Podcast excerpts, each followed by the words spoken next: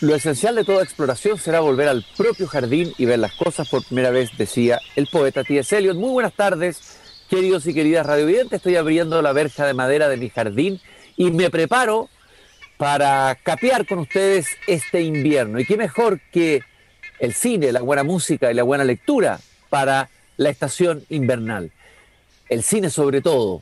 El cine es un refugio, lo mismo que la literatura. Y estoy esperando la visita de nuestro querido traficante de películas, nuestro querido cinépata y cinéfilo, profesor de cine, cineasta el mismo. El cine se hizo carne y habitó entre nosotros. Aquí viene caminando y entrando a mi jardín David Merameix. Muy buenas tardes, David. Qué gusto de tenerte esta tarde para juntos capear el invierno de la vida y el invierno estacional. Eh, Cristian, cuando uno en el invierno se va para adentro, adentro tienen que haber películas, ah, tienen que haber lecturas, tiene que haber el cafecito, también un, un mosto, tienen que haber cosas que nos permitan acceder al alma. Son pequeñas puertas para entrar al alma, pequeñas llaves tal vez también para entrar al alma. Y de hecho, eh, la lista que me enviaste, la antología, las películas que vamos a comentar juntos hoy día, esta tarde desde el jardín, son películas para el invierno. Y nos propone cinco inviernos posibles, muy distintos entre ellos, eso es lo interesante, eh, en los que el cine, dices, explora represiones y deseos a los que la baja temperatura les da sus mejores formas. Al revés de lo que se cree, el invierno es una estación para esos deseos y represiones. Y la primera película que nos propones es Snowpiercer de Bong Joon-ho. Eh, una pesadilla de anticipación. Cuéntanos quién es este director y háblanos de esta película pesadillesca.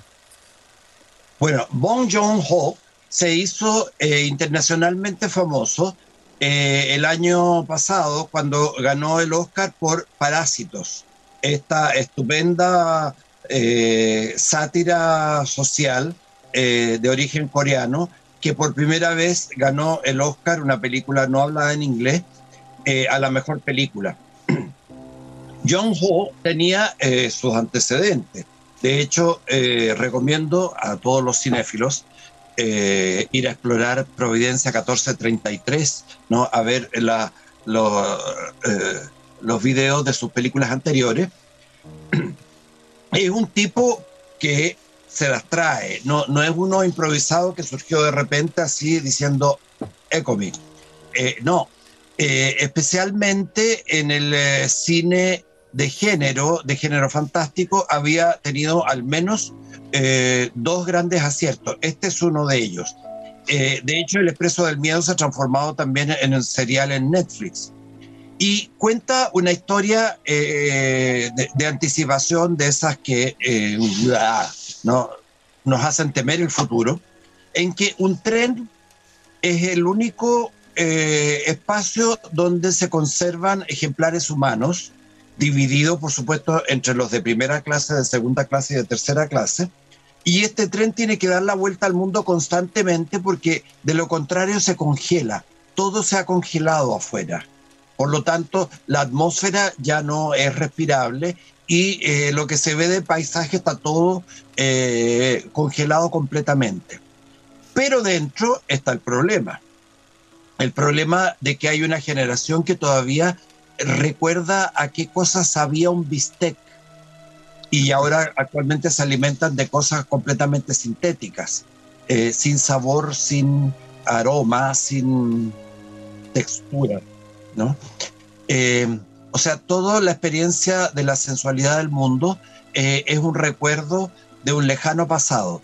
Mientras que en la primera clase, obviamente los que llevan la batuta de este ordenamiento eh, lo pasan porcino, lo pasan chupando y comiendo de lo lindo y algo ecos de esos aromas, de esos sabores, de alguna manera llega a la tercera clase y de ahí comienza la rebelión. ¿Suena conocido? Parece una metáfora de algo, ¿no? Sí, claro, por supuesto. es una tremenda metáfora. Oye, y, esta película, ¿cómo la, ¿cómo la engarzas tú con las películas anteriores? Porque algo tiene, algunas temáticas están presentes o ideas fuerzas que, que obsesionan a esta autora en, lo que tú estás contando. Eh, claro, porque proviene de un país que tiene, pensemos, más o menos 4.000 años, 4.500 años de continuidad cultural. Es decir, cuando los faraones egipcios ya estaban por jubilarse, ya los coreanos eran una nación.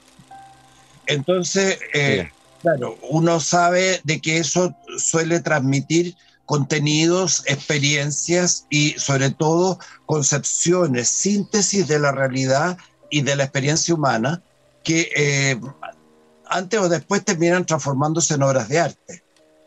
Eh, por lo tanto, esta explosión eh, aparente del cine coreano viene transmitiendo hilado fino desde hace mucho tiempo, ¿no?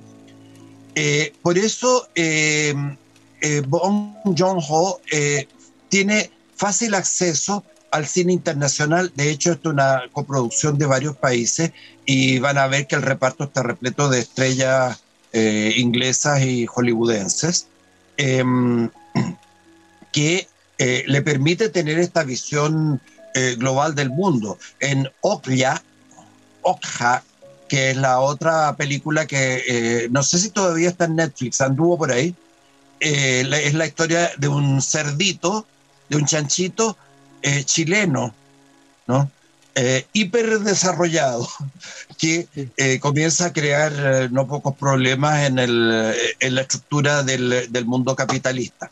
Porque, claro, uno de los temas principales de, del cine coreano es, tiene que ver con los males del capitalismo. Recordemos, Corea, después de la guerra de, de los años 50, Corea dividida en Corea del Norte y Corea del Sur, la del sur tuvo un salto cuántico en términos de desarrollo material, pero eh, eso no le ha dado estabilidad política y eso no lo ha hecho ser uno de los países más felices del mundo. ¿Mm? Vamos a escuchar un poco la, música de la película Snowpiercer porque nos propone para capear el invierno David Veramex aquí en Desde el Jardín de Bong Joon-ho.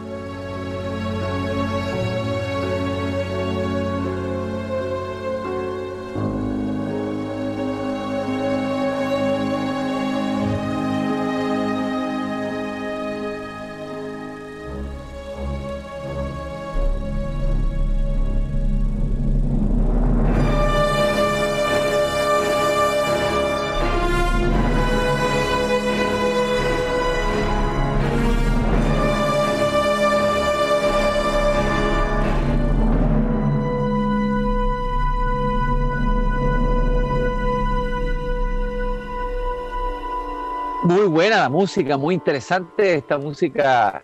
Eh, esta película genera una atmósfera, genera una sensación sin ni siquiera saber algún argumento de la película, ya te coloca en un estado anímico. Estoy con David Verameix, estamos recorriendo una antología de películas de invierno y aquí nos saltamos a un sueño de invierno de Nuri Bilge Ceylan, una película turca. Eh, el cine turco es interesante, hay abundante producción, una, eh, bueno, la literatura también es un país que debiéramos conocer un poco más. Me gustaría que me dieras primero un panorama así un poco amplio del cine turco. ¿Cuál es tu mirada de ese cine y cómo colocas a este director y esta película en ese, en ese mundo? No hay nada mejor para el cine que ocurran cosas como el cine coreano del, norte, del sur y como el cine turco, como el cine rumano, como el cine de ciertos países que aparentemente están en los márgenes o en los bordes del epicentro mundial del desarrollismo que actualmente padecemos, pero que tienen su, su cuento, que tienen su historia. En el caso de los turcos, eh, recordemos que hasta no hace mucho tiempo atrás había un enorme imperio turco, que fue uno de los grandes imperios que quedó cesante eh, después de la Primera Guerra Mundial. Eh, hay mucha cultura acumulada en este cine. Entonces es natural que haya una cantidad de cineastas importantes que em, se han impuesto en el mercado internacional aun cuando nosotros tenemos tendencia a, aislarlo un poco por sus temáticas un poco exóticas. Consciente de ello, Nuri Bilge Ceylan, que es probablemente el mayor maestro actual del cine turco, eh, toma unos cuentos de Chekhov y los ambienta en Capadocia.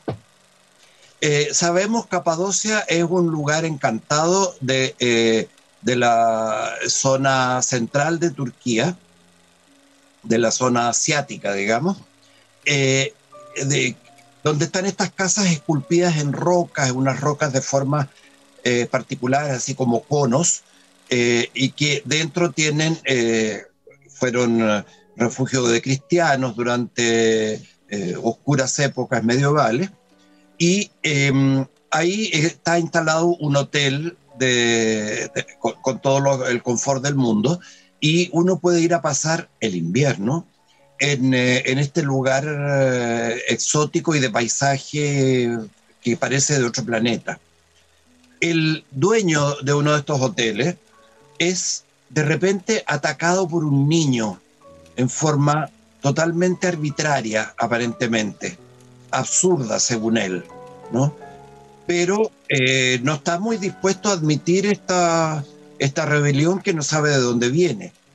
Pero sus mujeres, su esposa y su hermana, eh, en largas conversaciones con él, que son muy interesantes, ya dije, base Chekhov, eh, comienzan a desentrañar que bajo las apariencias de bondad y de inteligencia y de refinada cultura, de este personaje masculino protagonista, existen tensiones, ¿no? Tensiones que son capaces de mantener interesante un relato que dura más de tres horas. Impresionante. Y lo otro que es impresionante, bueno, es que Chekhov es tan universal que da para todo, ¿ah? sigue ah. siendo como base de relato, eh, puede servir, ha servido para teatro, ha servido para cine. Vamos a escuchar una música que está dentro de esta película es una música bella, es una música de un gran músico, es Schubert, el piano sonata eh, de Schubert para esta película Sueño de invierno que estamos conversando, comentando con David Beramex aquí en Desde el Jardín.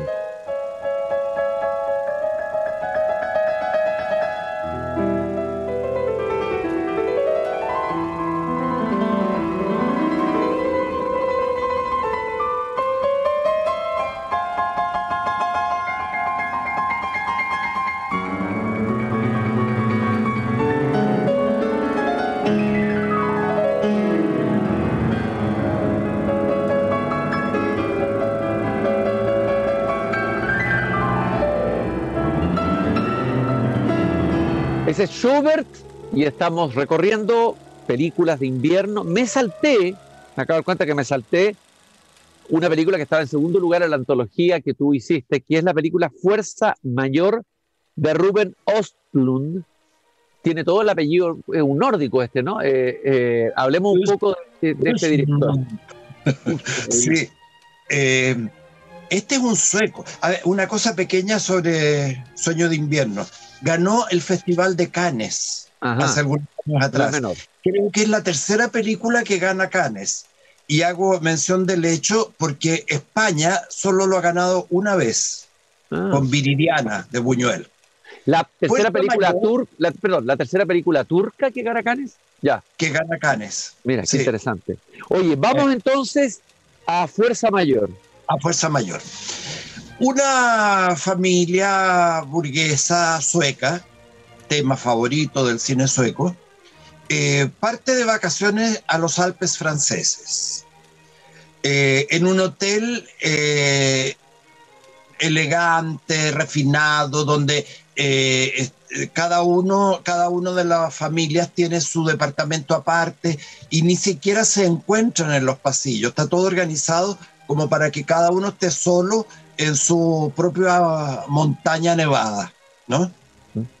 Eh, pero están en una terraza todos juntos tomando un aperitivo, preparándose para el almuerzo, y de repente eh, se escucha un ruido, ¿no? Y todo esto mirando un paisaje espléndido, se escucha un ruido que inquieta a todos los comensales. Y este ruido se transforma en una avalancha. que es el momento más espectacular de la película. Y esta avalancha eh, en que el, padre de la familia dice, no se preocupen, está todo bajo control, ellos saben lo que hacen, ¿no? Suponiendo de que forma parte del espectáculo de sus vacaciones, asistir a una avalancha. En vez es una avalancha real. Y ahí comienza el lío. Ahí comienza el lío porque el hombre cuando se da cuenta de que la avalancha no, no forma parte del espectáculo de sus vacaciones, eh, huye. yo la vi la película, es tremenda esta película, sí la vi, es tremenda. Esta capacidad que tienen los suecos, los digamos, para, bueno, ya ver, era un maestro en esto, para entrar en la sordidez de las relaciones interiores eh, en un mundo aparentemente perfecto, donde todo funciona, donde todo es cómodo, la ropa, todo lo que se eh. come y, entra de repente en el corazón de la desolación, de las parejas, de todo, esperó. Los, eh, son expertos en el usar el bisturí del alma. Sí, sí. Empezar a, cortar para, para ver qué hay dentro, ¿no? Eh, y, eh, y, este, ¿Y este es un director joven, es un director nuevo, es un director que tiene más películas? tiene un apellido tan raro, Uslund. Es raro para nosotros, obviamente debe ser de lo más normal en Suecia. Uslund eh, ha ganado, y esto de nuevo, dos veces el Festival de Cannes. De hecho, es el ganador de la última edición, de la reciente pasada, en, ahora en mayo. Y antes lo ganó con The Square, que es la película que sigue a Fuerza Mayor y que es, cosa curiosa, una comedia. Eh, una vez estando en Suecia, yo con gente de cine eh, les dije, ¿y y el cine sueco tiene eh, géneros reconocibles, entonces me quedaron mirando así como diciendo, ¿qué? Em, qué sé yo, por ejemplo, comedia. entonces la respuesta fue estupenda. Comedia sueca, eso es como metafísica cubana. claro, exactamente. como, si, como, un Heidegger escribiendo Ser y Tiempo en La Habana o en, o en el Caribe, ¿no? Oye, eh, David, estamos con David de la May, que estamos recorriendo el listado de películas y aquí llegamos a una película en la que quiero que nos detengamos un poco, una película desde mi punto de vista, no solo mío, eh, magistral, eh, una película del gran director al que hemos visitado en otras conversaciones con David, John Huston, eh, una película basada en un relato del gran James Joyce, un relato extraordinario que está incluido en el volumen irlandés, me refiero al cuento Los Muertos. Eh, y esta película eh, lleva por título Desde ahora y para siempre, de John Huston. hablemos un poco de, esa película y, este entiendo que es el testamento o el adiós final de Houston, entiendo que la filmó con un balón de oxígeno al lado y recuerdo esa escena de la nieve cayendo al final con un texto sobre unas tumbas y es como la despedida de Houston de la vida, del cine, de todo. Es bien impresionante eso. ¿ah? Vamos a la película de Houston, eh, David. Eh, la adaptación de este cuento era un tema que rondaba a Houston, que fue desde siempre uno de los grandes adaptadores de la literatura al cine. John Houston comenzó como guionista eh, y había tenido una vida bastante aventurera y llegó al cine en parte por su padre, que era un actor, eh, Walter Houston, un actor eh, muy respetado, y que después él, John, logró dirigirlo el, el, Tesoro de la Sierra Madre y hacerle ganar el Oscar al mejor actor secundario a su padre. Lo cual es muy notable porque años después haría lo mismo con su hija, Angélica Houston, en El honor de los Prizzi, en que ella ganaría el Oscar a la mejor actriz secundaria. Mm. Aparte, de John Huston también eh, ganó el Oscar como director. Entonces, que eh, Houston se obsesionara con este cuento tenía que ver también con sus propias raíces irlandesas. ¿no? Él eh, venía de, de, esas familias que escaparon de Irlanda en el siglo XIX durante la famosa gran hambruna de la papa, que eh, devastó eh, Irlanda y que hizo morir de hambre a más de un millón de personas durante el reinado de la reina Victoria. Entonces, volver a sus orígenes a través de este cuento, de este cuento melancólico, entrañable, repleto de emociones eh, nunca, que nunca explotaron, eh, que, eh, que, se conservaron bajo las apariencias de los buenos modales victorianos, era evidentemente el, el, cierre de su obra. Una amiga mía, periodista de origen italiano, pero que vivía en Hollywood, le tocó entrevistar a Houston durante la filmación de esta película y, me, me, contaba aquí en el Festival de Viña de que, que por suerte la película se pudo terminar porque ella cuando iba a entrevistar a Houston tropezó en un cablecito y le dio un tirón y se saludó a Houston que empezó a ponerse morado. El cablecito era el del tubo de oxígeno. Uf, qué lo había Casi lo mata antes de que terminara la película. Y eh, contaba Houston en esa entrevista de que esto era, eh, él tenía clara conciencia de que después de una vida de excesos de puros, de whisky y de desmadres de todo tipo, eh, eh, estaba cerrando su, su vida y, dijo, y para mí esta película tiene que ser una condensación de tiempo. por aquellos años también Andrei Tarkovsky elaboró su concepto de esculpir en el tiempo, de que el cine sería una escultura de tiempo. Y Raúl Ruiz eh, me decía de que a él le parecía que era una obra maestra justamente de eso, del manejo del tiempo dentro del relato, porque uno eh, tiene la sensación de asistir a una cena completa, pero que está condensada en, 90 minutos. Y en esa cena completa hay, eh, como dirían los cabros jóvenes, links ¿no? Eh, de relato para condensar efectivamente tres tiempos, un futuro improbable que no está aludido, sino que eludido, y sobre todo el pasado, que tiene fuerte incidencia sobre esta anécdota que parece mínima, pero que es eh, tremendamente intensa.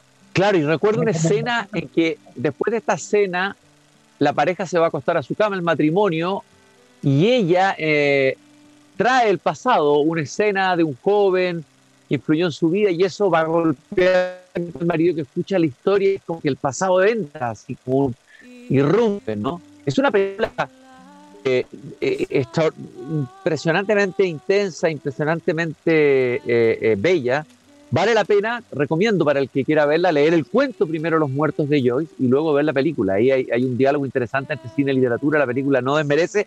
Y te propongo que escuchemos, lo voy a poner aquí en mi tocadisco ochentero en el jardín, un tema irlandés, de música irlandesa que está incluida en la película de John Huston.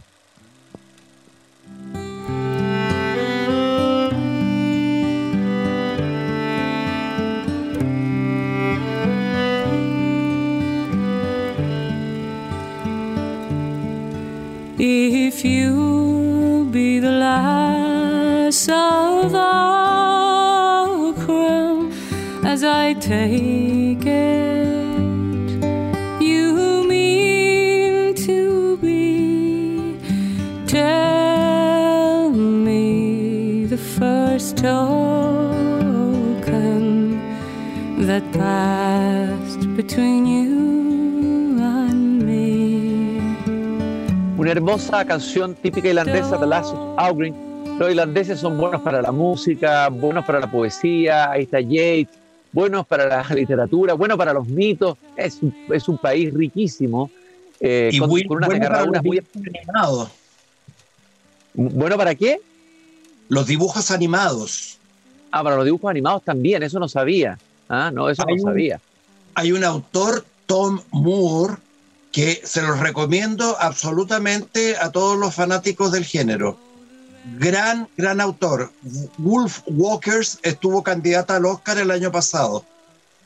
De Tom Moore, autor irlandés. Se agradecen esos, esos datos que nos trae David Beramey, cinépata y cinéfilo aquí en el jardín. En los últimos minutos vamos a ver, nos quedan dos películas, pero hay una de, ahí estamos hablando ya de un clásico del cine, un autor europeo, Eric Romer, Mi noche con Maud. Eh, tú afirmas acá que la tentación de afirmar que esta es una de las mayores películas del cine es fuerte. A ver, Mi noche con Maud sería una de las mayores películas de la historia del cine? ¿Por qué? Eh, por un efecto retroactivo. Uno se sienta a ver la película y es una película bien común y corriente, con imágenes que uno ha visto cien veces, eh, en blanco y negro, donde la dirección de fotografía es muy naturalista, por lo tanto son imágenes que se parecen tanto a las imágenes que uno ya ha visto eh, tantas veces, que le resulta difícil de que esta película sea eh, mayor que una anécdota amable con Trantignon de protagonista, eh, con Antoine Vité, famoso director teatral, eh, que aparece como coprotagónico, y con la hermosa y seductora Françoise Fabian, eh, que se juntan una noche de invierno en Clermont-Ferrand, en el sur de Francia, a conversar. Pero a conversar es gente culta, es gente además inteligente. Entonces, poco a poco esta conversación comienza a transformar eh, la situación mínima en una verdadera exploración de la moral humana. Qué fascinante. Oye, eh, David, y él, el personaje es un filósofo católico, ¿no? Eh, que, tiene que, tiene que, resistir una tentación ahí en, la película. ¿Quién no se sentiría tentado con la Françoise Fabian, que está en su pieza y después pasa a su cama y, le dice, venga para casito. Para seguir eh, conversando. ¿ah? Para seguir conversando y seguir intimando, para conocerlo mejor, ¿no? Ah. Que es como el lobo. Claro, en este caso la loba. Él, tiene que tratar de mantener sus principios de católico observante que ha explicitado en forma manifiesta desde el comienzo de la película. Entonces, eh, dice no, pero le cuesta mucho y después un no cada vez menos convincente. Y esto crea una tensión erótica maravillosa en esta noche nevada de Clermont-Ferrand y eh, termina produciendo una sensación de transfiguración total de lo que hemos visto. Entonces uno dice, pero la película es la anécdota de esta noche o simplemente es la cifra de la conciencia humana enfrentada en una constante tensión entre las leyes que se propone y los deseos que se imponen. Oye David, qué ganas de encontrar la película. Difícil, ¿dónde la encontramos? ¿En alguna plataforma? En Providencia 1433 habría que preguntar. esa es la mejor plataforma de todas. Eh, Providencia 1433. Quiero que me brevemente. Ah, me querías decir algo, sí. Sí, que es de las películas que hay que tener, porque hay que revisarla de vez en cuando para ver que su transparencia, esta forma supuestamente mm, carente de, de definición, es realmente la definición de lo clásico. Es una película que no ha envejecido pero yo creo que ni 10 minutos. Y es del año 69, o sea, es la más antigua de todas las que hemos mencionado. 1969. A ver, brevemente al cerrar esta antología estupenda que has hecho de películas para el invierno, hablemos brevemente de Eric Romer, para quien no lo conoce, para ubicarlo en la historia del cine. ¿Qué trae Eric Romer? ¿Cuál es su poética de cine, etcétera? Claro, Eric Romer fue uno de los eh, miembros del eh, movimiento de la Nouvelle Vague, de la nueva ola francesa del 60. Eh, de esos que crecieron, estos jovencitos que crecieron bajo la sombra del gran crítico cinematográfico André Bazin y de la revista Cahiers du Cinéma, unos intelectuales del cine que, por supuesto, como buenos jóvenes, criticaban todo, eran muy pedantes y empezaron a revisar eh, todos los conceptos que se manejaban en el cine de la época y produjeron una gran revolución. De partida, de hecho, uno de los conceptos esenciales fue el del cine de autor, ¿no? que surge a partir de este movimiento. Eric Romer era del grupo el, el que menos se interesaba en política y que más se interesaba en el alma. Eh, de hecho, era católico. Eh, lo cual era un poco raro en, dentro de este ambiente. André Bazin también era católico.